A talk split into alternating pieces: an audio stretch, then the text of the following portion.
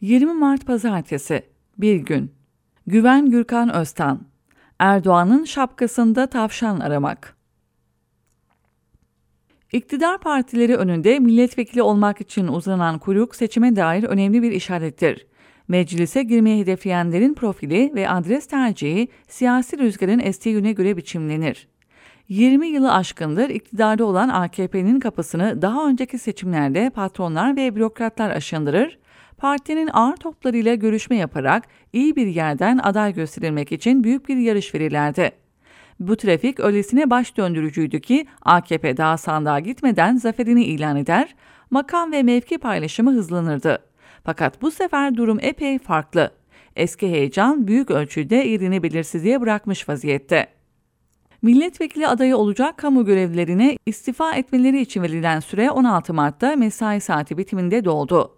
Bürokrasinin tepesinde çok sayıda ismin AKP'den milletvekili olmak maksadıyla görevlerinden ayrılması bekleniyordu. Zira birçok üst düzey bürokrat aylar önce kulis yapmış, nabız yoklamıştı. Ancak aday olacağının işaretini veren isimlerin büyük bir kısmı istifa dilekçesi vermedi. Hatay valisi, Akar'ın özel kalem müdürü, Sağlık Bakanı yardımcısı gibi aday adayları listede yer alma umuduyla makamlarına veda etti. Ancak bürokraside kilit mevkilerde olanlar büyük ölçüde koltuklarında oturmaya devam ediyor. Diken'den Altan Sancar'ın haberine göre bu sonuç AKP'de de bir şaşkınlık yarattı. İş dünyasından da adaylık için AKP'ye eskisi kadar teveccüh olmadığı dillendiriliyor. Bu tablo rejimin özelliklerine ve önümüzdeki seçime dair bize çok şey anlatıyor. Erdoğan'dan işaret almadan yüksek mevkideki bürokratlar adaylığa niyet etmiyor. AKP'nin siyasi ikbal sağlayan eski mekanizmalarının aksadığını ya da işlemediğini biliyorlar. Hem patronlar hem de bürokratlar Erdoğan'ın kaybetme ihtimalinin ilk defa bu kadar yüksek olduğunu fark ediyorlar. Olası bir iktidar değişikliğinde daha az risk almak adına bekle gör taktiğini benimsiyorlar.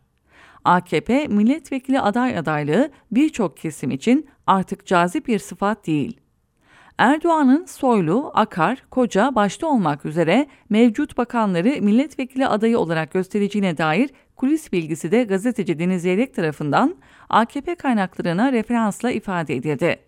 Soylu gibi milliyetçi tabanda etkisi olan isimleri deprem sahası başta olmak üzere kritik bölgelerde aday hüviyetiyle sahaya sürme eğilimi güç kazanmış. Erdoğan'ın bu hamleyi AKP'nin oylarını arttırmak için düşündüğü söyleniyor. Fakat tek neden bu da olmayabilir. Muhalefetin hedefindeki bakanlar milletvekili olduklarında dokunulmazlık zırhıyla donatılacaklar. Şu anki şartlarda bunun bir ödül olduğu inkar edilemez. Mevcut AKP milletvekillerinden hangilerinin yeniden aday gösterileceği ise belirsizliğini koruyor. Erdoğan'ın Hüdapar ve yeniden Refah'ı Cumhur İttifakı'na dahil etme girişiminin sonuçları hem iktidar bloku içinde hem de AKP'de çoktan bir sarsıntıya neden oldu bile. Perinçek kanadı açıktan bu genişlemeye karşı çıktı. MHP'de de en azından bir kesimin Hüdapar'la birlikte anılmak istemediklerini Bahçeli'ye ima ettikleri tahmin ediliyor. AKP içinde de iki yönlü bir endişe var. İlki yeniden Refah ve Hüdapar'a tahsis edilecek milletvekili kontenjanları ile ilgili. Dillendirilen sayıların söz konusu partilerin oy potansiyelinin üstünde olması AKP'de rahatsızlık yaratıyor. Fakat mesele bununla da sınırlı değil. İttifakın resmen en dinci uca doğru genişlemesinin 2019'da deneyimlenen büyük şehirlerdeki erimeyi hızlandıracağını düşünen AKP'liler var. Erdoğan'ın hamlesi yarardan çok zarar getirebilir.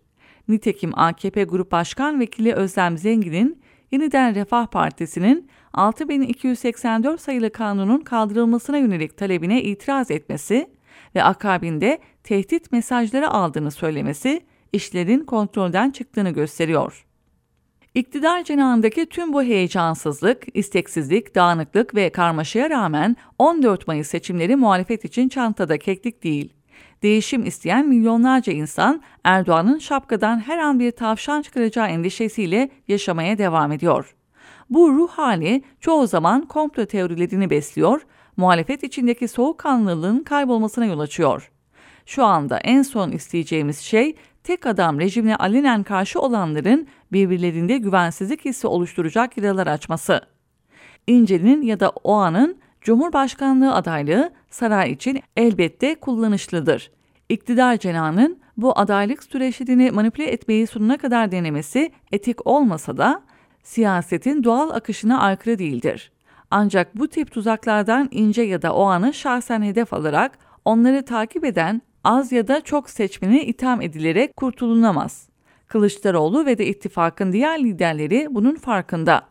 Ancak alt kadroların aynı soğukkanlılığı gösterdiğini söylemek maalesef mümkün değil. Sadece Erdoğan'ın şapkasına bakmak, tüm tavşanları o şapkadan çıkmış gibi düşünmek yerine özgüvenli ama tedbirli, başaracağınıza inanan ama son ana kadar gece gündüz çalışan, kampanya heyecanı yüksek ama muhalefet içi dengelerde itidali bir yol izlemek çok daha akıllıca.